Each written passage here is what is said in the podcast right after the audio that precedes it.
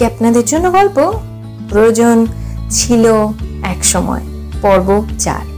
গল্পের লেখক সৌমিক ব্যানার্জি। গল্প পাঠ আমি পডকাস্ট কুইন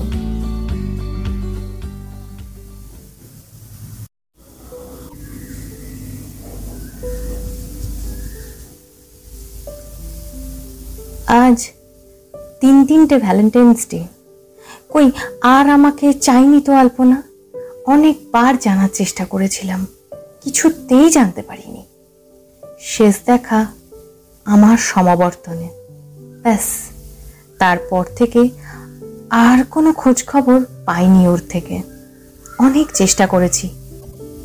এইটুকুই জানতাম যে ওর বাবার শেষ পোস্টিং ছিল ব্রাসেলসে।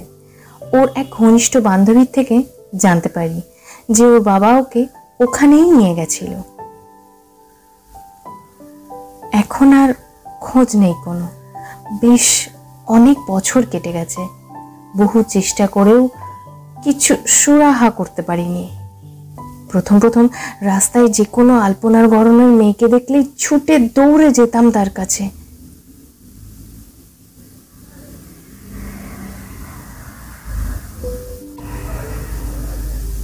কাছে যেতেই সব স্বপ্ন চুরমার হয়ে যেত। কত দিন ঘুমের ঘোরে? আলপনা আলপনা। বলে চেঁচি উঠেছি, তার কোনো ঠিক নেই। কত চোখে জল, কত কিছু, কোনো লাভই হয়নি।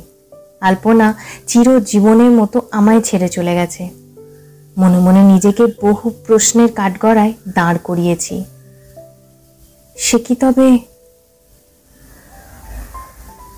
মুহূর্তের দুর্বলতার টানে আমার কাছে এসেছিল? নাকি সেদিন একটা চুমু খেয়েছিল বলে ছিল আমার সাথে? কোনটা? জানি না অনেকগুলো দিন কেটে গেছে। আজ চতুর্থ ভ্যালেন্টাইন্স ডের আগের দিন। অপরিচিত নম্বর। হ্যালো? হ্যালো? প্রীতম বলছো? একজন ভদ্রলোক কথা বললেন। কি বলছেন? আমি আলপনার বাবা কথা বলছি। হ্যাঁ হ্যাঁ বলুন বলুন। উনি বলতে শুরু করলেন। আলপনাকে বিগত তিন বছর ধরে খুঁজে পাওয়া যাচ্ছিল না। আমাদের কাছে প্রথম এক বছর ছিল। ইউনিভার্সিটি থেকে আমি ওকে নিয়ে চলে এসেছিলাম। বলেছিলাম যে তোমার সাথে যেন কোনো সম্পর্ক না রাখে। আমি মনে করেছিলাম তুমি আলপনার যোগ্য নও। ডিপ্লোম্যাটের ছেলে নও। তো আদব কায়দা কিছুই বুঝবে না আমাদের। কিন্তু আমি বুঝতে পারিনি যে এরকম কিছু একটা ঘটে যাবে। কি কি কি ঘটেছে? একটু বলবেন পরিষ্কার করে? আমি আলপনাকে নিয়ে আসার পর থেকেই ও খুব অদ্ভুত আচরণ শুরু করে দেয়। রাতের বেলা ঘুম থেকে উঠে সারা রাত ছাদে গিয়ে বসে থাকতো। ওর ঘরে ঢুকলে শুধু তোমার স্কেচ দেখা যেত। ডায়েরিতে সারা দিন ধরে বসে বসে কী সব লিখে যেত। একদিন আমি সেগুলো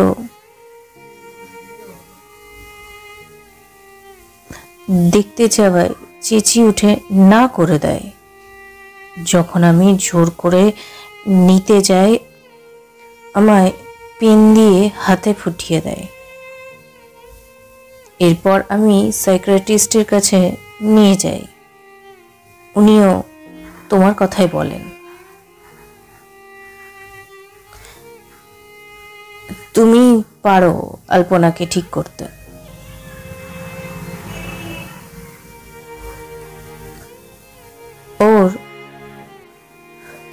সুইসাইডাল টেন্ডেন্সিও হয়ে গেছিল। ডাক্তারের কথায় শেষে অ্যাসালামে পর্যন্ত পাঠানো হয়। কিছুদিনের মধ্যে ওখান থেকে পালিয়ে যায়।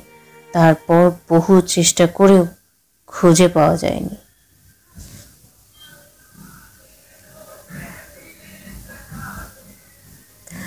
তা তারপর?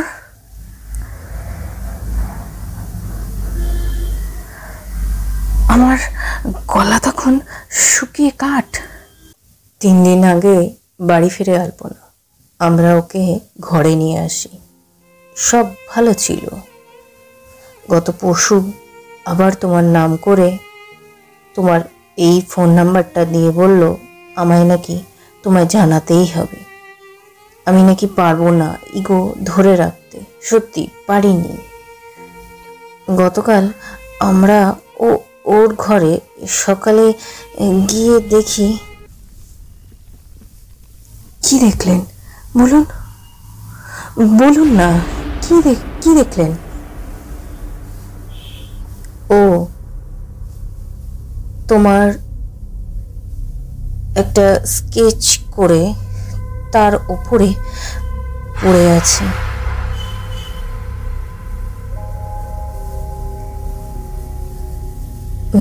মেঝে আর টেবিলে রক্ত ভেসে গেছে আর ওর হাতের কবজি গভীরভাবে কাটা। সে কি? ফোনটা হাত থেকে পড়ে গেল। তখনও শুনতে পাচ্ছি ফোনটার থেকে ক্ষীণ শব্দ। হ্যালো হ্যালো প্রীতম প্রীতম শুনতে পাচ্ছ? Hello hello.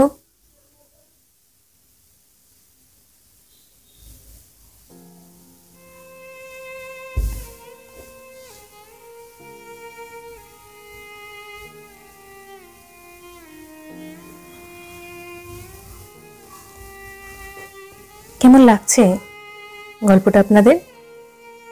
অবশ্যই জানাবেন কিন্তু লাইক করবেন রেটিং দেবেন।